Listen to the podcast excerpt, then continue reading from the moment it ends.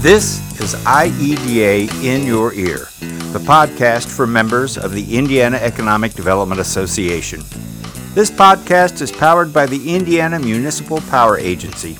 Since 1983, IMPA has provided 61 municipal utilities in Indiana and Ohio with low cost, reliable, and environmentally responsible power. I'm Lee Llewellyn. Today we're going to be talking about opportunity zones for small communities.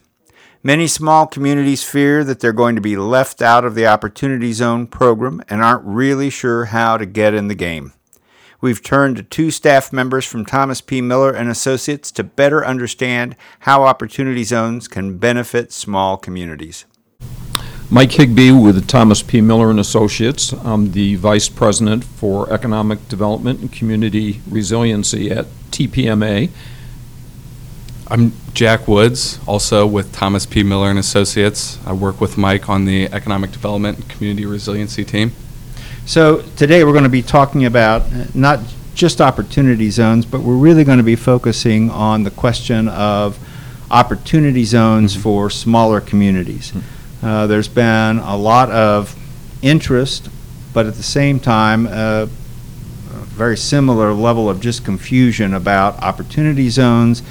Uh, is it something that smaller communities um, should be gearing up for?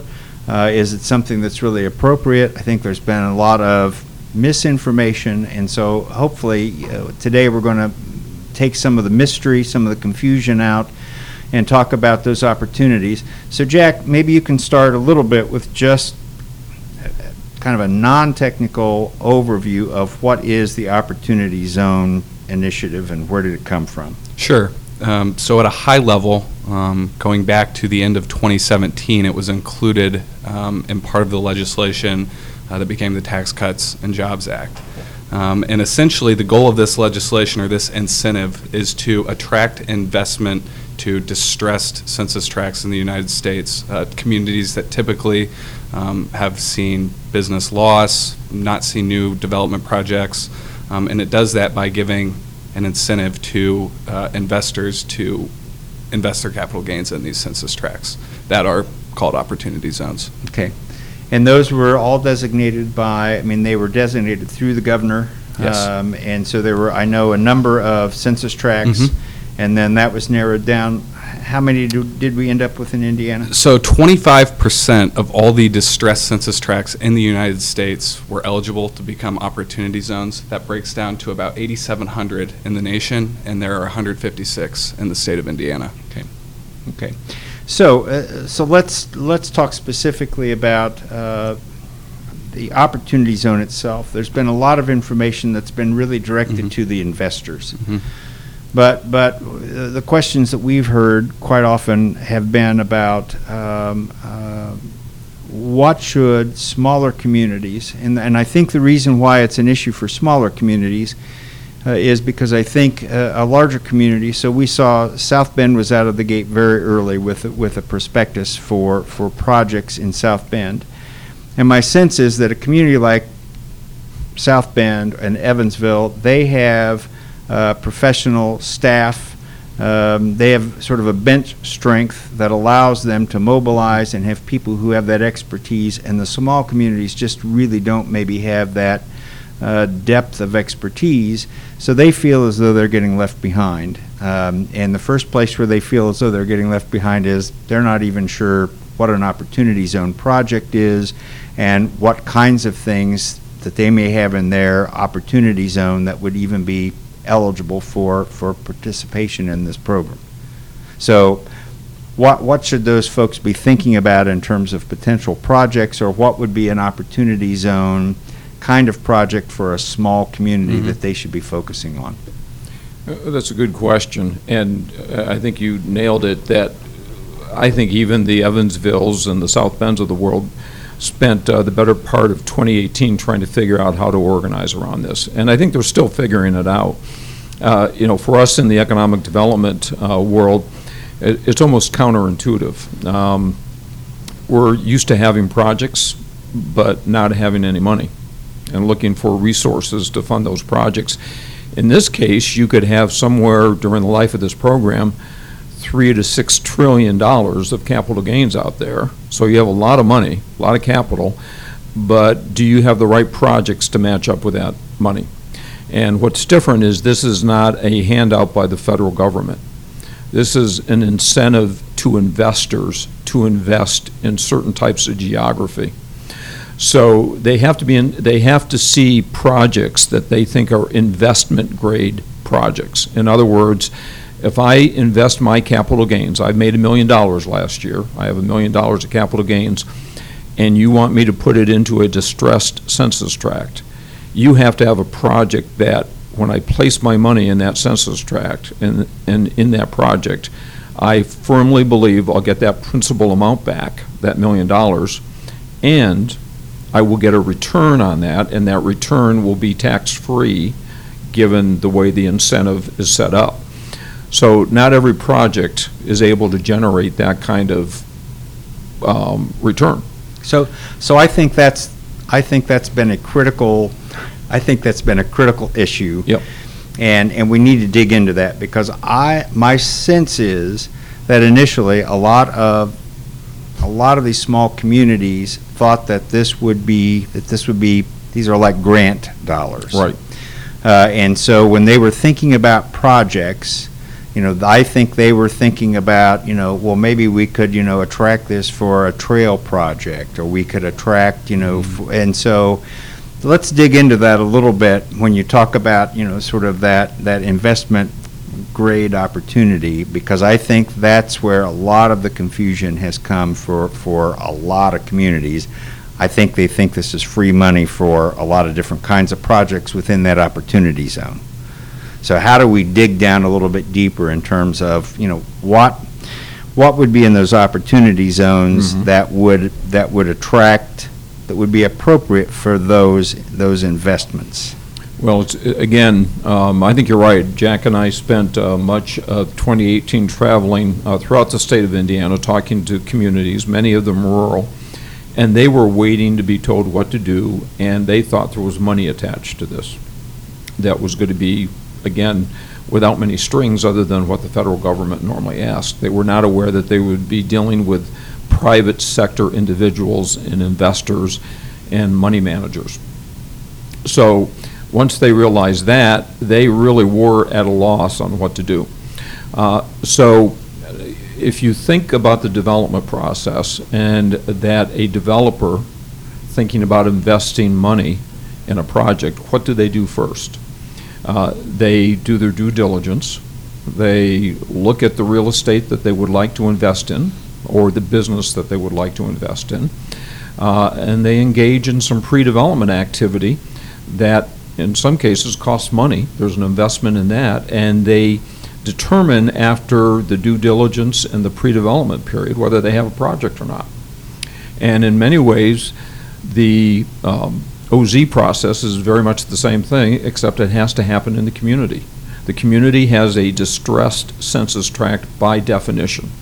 Now, not all distressed census tracts are created equally. There are some very nice metropolitan census tracts, you wonder how it got that designation.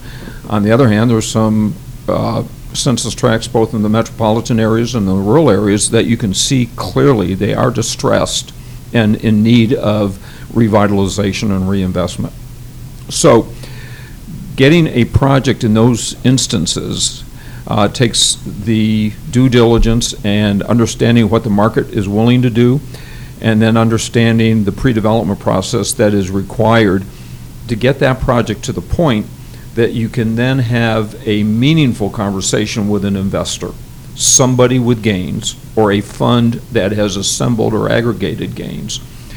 And you can tell them, I have a project here that if you invest in, you can expect to get your money back someday, after 10 years in most cases, and you can get a return. And that is not going to happen in every distressed census tract unless there's some spade work that is done by the community first.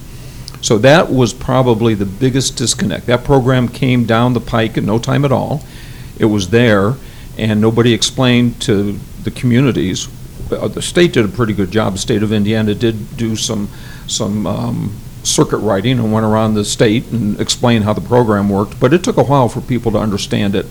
And uh, to understand, like South Bend did, like Evansville did, that you start to identify the projects and determine what your role in making those projects is as a community, uh, what your role is in making them occur, and then you go out and engage the funds, the funders that uh, have the capital gains that are willing to invest. So you said two things, though, Mhm. that I think got, I mean, that I think got lost on a lot of those um, planners, and that was business and real estate. Yep. And so, you know, I, th- I'm not sure that, that those two elements uh, always translated early in the discussion about opportunity zones, that that's what this was going to be about. Uh, So what are some, may- I hope this isn't premature in the conversation, but, but what would be an example of the kinds of things that would be appropriate, uh, that would be the kind of project that you would be packaging maybe for this kind of investment? I mean, are, are there examples that you can, that you have seen already? Yeah, I think that your examples, they're going to be dependent on what the community has already.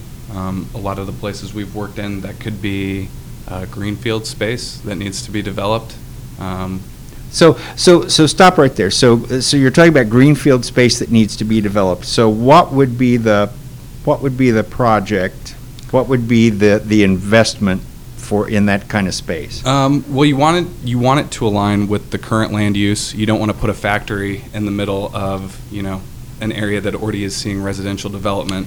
But so, but, you, but, but when you say uh, factory, I mean, so that's dependent upon though somebody else coming in. s- Uh, So, so when you talk about though developing the, the uh, would you be developing uh, uh, the infrastructure, doing the site development to to attract uh, uh, an eventual buyer, or I mean, so what's happening in that green space that's attracting that initial investor? Yeah, I think that that's part of it. Um, you need to have some type of asset already in place that's going to be attractive to an investor. I don't want to pigeonhole it and say this is the type of development that you have to do, um, because the way that this program works, it's pretty broad um, Okay. in terms of what you can invest in. So really, it comes down to what does the community have? Um, how does that align with their broader economic development goals and plans? Something um, that we think is a best practice is really taking a look at the plans they've done in the past and then figuring out how they can actually make some of this happen um, if it's in their opportunity zone by leveraging the incentive to maybe attract the, the final piece of investment that was that was initially missing or the holdup. Um, so I don't know if that necessarily answers the question specifically, but um, it, it's really broad as far as what, what the projects we're seeing can be. Um, it's, it's, it comes down to what makes sense in that particular area. Okay, and to your point, uh, one of the fears with the program is that an investor will come in and say, I want to put this there, whatever this is. And it may align with what the community is looking for and needs, it may not. So by the community kind of taking the bull by the horns, if you will, and saying, here's our opportunity zone, here's land that we would like to see developed, or buildings we'd like to see renovated, or whatever, mm-hmm. new, new business that we'd like to bring in, jobs we'd like to create. By understanding your zone, understanding what step one, two, and three look like as far as development, and, and taking control of your destiny as opposed to waiting for an investor to come in and tell you what they're going to do, you can lay that plan in place, make sure it's a marketable development, understand your role as a community in helping make that happen, be it the infrastructure piece or some incentive providing workforce. But you take those steps, and then you align yourself with the funds out there, and there's a couple hundred of them already, that are amassing dollars, and you go talk to that fund that may be a bit more mission-driven, or may be a bit more oriented towards residential in the Midwest, or more towards business retention expansion. So you find the good partner, if you will, that will understand what it is you think the potential is. They will understand how to analyze that potential, and ideally be more than just a one-off investor. Mm-hmm. That they're there for the long term, not the short term. Now, that's a lot to expect out of this program, and nobody's quite done it that way, especially in the areas you're talking about. But we think that's got to be the goal, transformative, long-term investment that you look up in 10 years and say, we've made a difference in this opportunity zone census tract. But you definitely have to tee it up as a community if you want to go in a certain direction. Uh, You can't expect the market or these funds to do that work for you. And so I think that's, that's another part of the, the confusion, is how do we, how do we align, how do we align this with, with uh, community plans, community goals? Um, And there's a sense that there's a clock ticking.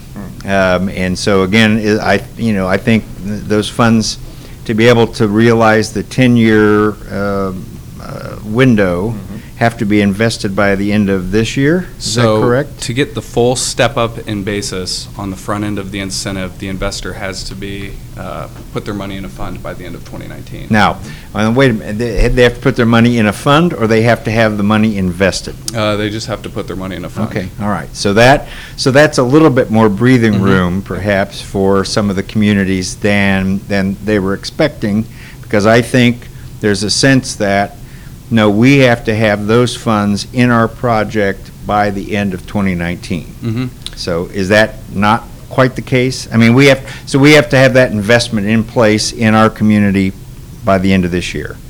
Yeah, no, that's, that's not something that they need to be. Don't, don't shake your head, yeah, and say no. Uh, uh, This is the, so the, the answer is, The answer is they don't have to have the investment in a project at the end of 2019. okay, And I want to go a step further with that and say, even if the investor doesn't have their money in a fund by the end of this year, all they're really losing out on is a 5% step up in basis.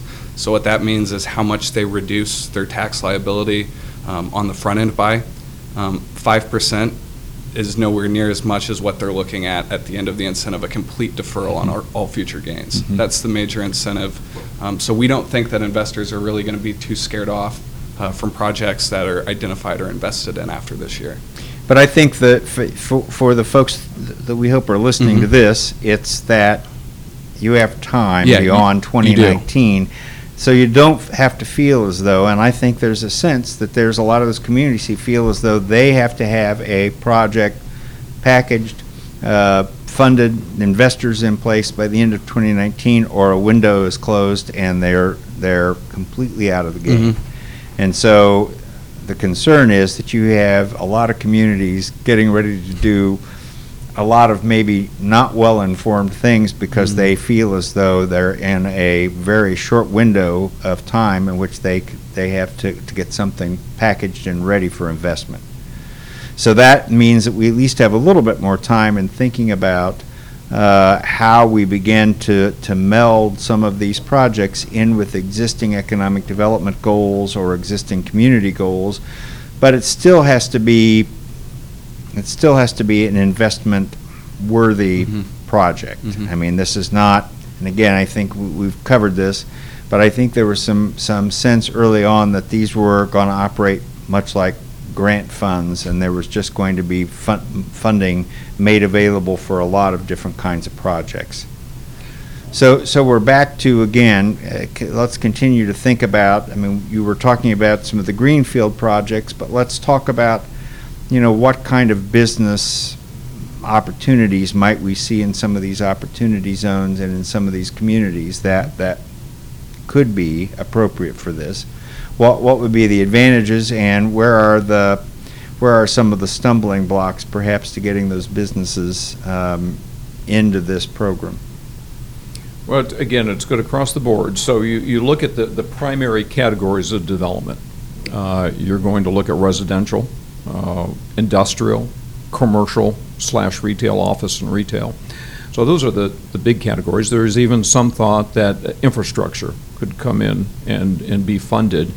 Um, But somehow, it's got to generate a return or some revenue, or the community is going to have to refinance it at the back end uh, in order to take out the investor. But uh, the one thing, I think everybody's looking at this as equity coming into a project. This is capital gains in the form of equity.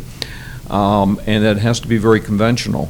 And that, there's a lot of truth to that statement, but there's also the ability to do what economic development people do, and that is look to innovate and bring in unconventional financing to complement the conventional financing. The other big difference here is we're used to dealing with projects with a lot of debt and a little bit of equity. In this case, we're dealing with projects, because of the capital gains, with a lot of equity and a little bit of debt. So this really is kind of flipping the, the page a little bit on how we structure these projects and what they look like and what the role is. But the public-private partnership is still very relevant here. And um, this will be uh, an effort that, you know, one of the advantages, going back to what Jack said, by not feeling like you have to have your project all teed up this year, there will be some lessons learned over the next 18 months that communities will be able to take advantage of. We're convinced, because there are so many zones out there, and this project is only going to work really well in hot markets, that the federal government and some states will look for a role to play in order to prime the pump in some of these other communities. And so we think the states have been a little bit slow to organize around this. Some are starting to do that. The federal government has a White House council that is set up to look at its role in helping make rural zones work better and some of the other zones that are more challenged. So there will probably be some tools going into 2020 that we might not have right now. Uh, there are philanthropies that are investing in some of these funds uh, and bringing philanthropy dollars in that will make it easier to get to a bottom line for the investor because there's philanthropy dollars involved. So that would, so they would be, some of those would be using to buy down the risk for the investor. That's correct. All right. That's correct. Okay. So, you know, the projects will cover the board. We've, we've looked at um, residential on greenfield sites. We've looked at commercial development, retail retrofits on, on existing buildings. Uh, We have one project that they have a long-term uh, community project, the, um, the renovation of a theater that has been empty for years, and how to bring that back. And we've actually talked about how do you, perhaps they were going to raise donation dollars, how do, instead of raising donation dollars on the front end, what if we had somebody with capital gains that might be willing to make a donation, invest that capital gains on the front end, get some of the incentive, and then on the back end, convert some of it into a donation, and still get a little bit of a return as well. So there's some creative financing opportunities that might make um, something like the theater renovation happen sooner rather than later because there's a win-win there. Win for the community, win for the investor. It's not a straight-up donation. I get a little bit in return, but I still get the satisfaction of having made a community project happen and maybe donate that money on the back end a little. Um, So there's, there's some interesting uh, twists and turns with this project that, or with this kind of investment that we think are possible. So if we think about that, I mean, a- again, uh, for, for a small community, it doesn't maybe have, uh, again, a, a, a deep bench in terms of, you know, expertise. I mean, having lots and lots of staff people on board. How, how can they get up to speed uh, uh, to, to, because, I mean, thinking about some of those creative solutions, um, you know, that's, you know, that's not something that necessarily just comes naturally and probably comes more with expertise um, and just experience over time than, than just because there's an opportunity, suddenly those, those opportunities, those solutions present themselves. So, I mean, what kind of resources are available to help, again, particularly smaller communities? I know, I know you folks at TPMA have been doing some of these things. Um, You know, I know that there are a variety of some of the law firms who are doing things. Uh, What's the fastest way, probably, for a small community to feel as though they can get in the game and still retain some level of control over the process? Right. It's a really good question, and, and it's going to vary from community to community. It probably starts with the um, elected leadership in the community, be it at the county level or the local level, plus the local economic development corporation or the regional economic development corporation. Many of them have at least gone to one or two workshops on this. They'll have an idea of the general direction uh, a community should consider in, and number one, assessing the zone it has. You know, what is the real opportunity in our zone? What does it need? And how do we understand that better? And then number two, how do we activate it? How do we get this zone so over the next 10 years, it does have ideally transformative investment? So the, you know, the local economic development organizations are set up to, to do some of this thinking. The regional economic development organizations have a lot of capacity to do that if, if there's one in, in play. Uh, and then, as, as you've indicated, uh, I know Thomas P. Miller has worked throughout the state of Indiana. We're working in several other states in that assessment and activation realm. Uh, we think that normally takes somewhere between 150 to 180 to 80 days to do well. Part of that is organizing the local leadership, because at the end of the day, if that capacity isn't there now, it needs to be there when you start to talk to the investors. So you have to build that into the process, have local leadership, starting probably with Alito and the elected officials, but business people as well, that when that funder comes in, that equity funder comes in, he or she has somebody to talk to at the local level that they know they have partners on the ground that they can count on. Uh, and that they understand and have a, a willingness to get that project to the finish line. So, uh, almost in every instance, I don't care whether it's South Bend or it's Bluffton, that need for capacity is, go- there's going to be a gap. And the community is going to have to organize around it. And it may need some help from a Thomas P. Miller or one of the law firms or another consulting firm, or it may be able to sit down and organize some of that capacity and do it on its own. But it, it is every bit of a six-month process and probably an ongoing process uh, beyond that.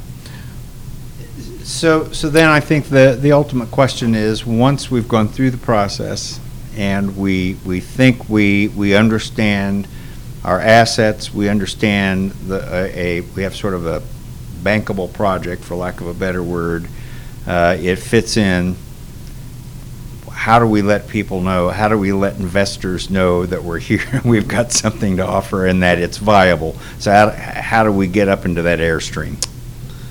The best practice right now is t- for each community to create an investment prospectus, um, essentially teeing up the deals that they have identified in their community and making the case um, to the investor about why this makes sense fr- from an investment standpoint. Um, And, and along with that, it's, it's, it's, many of the prospectuses we've seen to date are kind of selling the community. And we think that's fine, but we think the real emphasis ought to be selling the deals. And what an investor, looking at 8,700 zones around the country, is interested in, is there a project in here someplace that I can put my money? Right. And so it's got to be deal flow. Has a community created a deal flow that, number one, I can see the first project, but ideally, I can see a second or a third or a fourth project. Possibly, I can go in and keep very busy investing in that community, getting a Mhm. decent return, and know that that community's there with me. So if we can create deal flow that makes sense to the community and makes sense to the investor through that prospectus, we have a win-win. And that, that's not easy to do, but it is worth the heavy lift if indeed you can kind of figure out how to make that market work for that smaller community or that larger community. Uh, and then we think most communities, and we think this is the authors of the legislation, we're really expecting this, that they want to see the disadvantaged in that community benefit from this. So if there are disadvantaged households, disconnected workers, um, somehow you build that into the formula so at the end of 10 years, you've made a real dent in that problem. It's not just about a real estate transaction, it's about transformative investment. And we think the more transformative it is, the likelihood that you're going to broaden the partnership base too. That you'll have some outside partners come in and work with not only the investor but the community to make something that might be a bit more difficult happen because it is transformative. So we've been participating with the, the Opportunity Investment Consortium. Um, The the LISC has been uh, leading. Uh, And, and there is the, the portal that is intended to be sort of that place where we can put the prospectus Mhm. uh, as well as the investors. Um, But, but again, I think the question is, how do we get to the point where there is a viable prospectus? And should we expect should we expect that an investor from, from New York or California is going to, is going to find a project in rural Indiana uh, and, and invest in that? Or should we be trying to develop perhaps sort of our own uh, investor uh, pools here? Um, may- I- I- Are we better off to focus on trying to do something that's homegrown, or do we think that there's really going to be a, a national uh, review and looking for opportunities from outside the state? I mean, what do you, what's your, what's your best guess on what we're going to see on that? I think it's yes and yes. All right. Um, So, number one, if there is money out there already collected, wanting to go into residential in the Midwest, and you have a project that works, you should go find that fund, engage with it, and try to get that money invested in your community. Ideally, and uh, almost every community, Jack, we've worked in, uh, has had a desire to set up a local fund. And there are normally two or three or four or more investors that once they hear about the program, have an interest in learning more. And I think in at least half of our communities, there will be local funds set up. Those local funds can attract the external funding as well. You have a local partner if you have a local fund. Okay. So an external fund might look at that community, so they have a local fund, they know what they're doing. Uh, It could be a developer running that, or a a banker running it, a financial advisor running it. They have somebody they now can trust. So that builds on the credibility of the community and how it's organized, uh, and makes uh, those outside funders uh, a bit more comfortable in going into what they see as foreign territory. So w- w- when you're looking at those funds, especially if they're external, um, are those funds going to be, do we think they will be formed around specific investment objectives? Yes. So we're seeing a variety of different, we're seeing a variety of funds out there interested in different investment objectives. And those can be as specific as affordable housing development in the Midwest or industrial development in Appalachia. Um, It really spans the board as far as what funds are looking to invest in. And then it's, so it's taking the projects that you identify in your community and kind of doing the outreach to these funds and matching them up there. So I guess there would be an opportunity then as a, as a community, and it's hard to talk about opportunity zones and not overuse the word opportunity anywhere along the way. Uh, uh, I guess there would be opportunities then, as you are looking at your projects, that you would be able to start Mm-hmm. through some mechanism to identify at least potential funds that might look like they are targeting the kind of investment that you're creating in your community. hmm Yep, that's exactly right. So as we w- start to wrap up, uh, what have we missed in terms of messages that we need to be getting to, to smaller communities about uh, opportunity zones, about opportunity funds, uh, about how this can and should fit in with, with longer-term strate- strategic community opportunities? Yeah, I, I, I I think a couple of things. One is, it, it is really remarkable how simple this program is and how uh, it lacks regulation, which is a good thing in this instance. It is not heavily regulated, so an investor that wants to invest in a project does not have a lot of um, hoops to jump through at the federal level in order to say, okay, I'm, I want to invest and I'm going to put my money here. Uh, Setting up a fund is easy. Um, So in that regard, uh, the feds ha- could not have made it easier uh, for these monies to go into these And- zones. And how often in your career, Mike, have you been able to say that? I'm not sure it's ever been the case. Yeah, so it's kind of remarkable in that, you know, for an old dog like me, that, that's a pretty remarkable statement. On the other hand, they've, again, they've kind of flipped the script on us a little bit uh, for all of us that have been trained a certain way, and we now have to really do a lot of front-end lifting to get investment-grade projects. And if we're not willing to put that work in and that effort in at the local level, then we should not expect to see much return. Uh, But most of these communities have some part of the market that is willing or there's a need to respond to. And if you can start there and then build off of that building block and keep going over the next 10 years, this project could have significant impact. Not easy on that side of the, the equation, but doable. And certainly Indiana, the state, uh, the the REDOs and the LEDOs have some of that capacity to really kind of be those pushing that agenda and looking up in two or three years and having quite a few projects that are ready to get funded. I appreciate your time today. We've been uh, talking with uh, Mike Higby, Jack Woods from uh, Thomas P. Miller and Associates about opportunity zones, particularly for smaller communities. Gentlemen, thanks for your time. Thank you. Pleasure. This has been IEDA In Your Ear, the podcast for members of the Indiana Economic Development Association. This podcast was powered by the Indiana Municipal Power Agency. Since 1983, IMPA has provided 61 municipal utilities in Indiana and Ohio with low cost, reliable, and environmentally responsible power.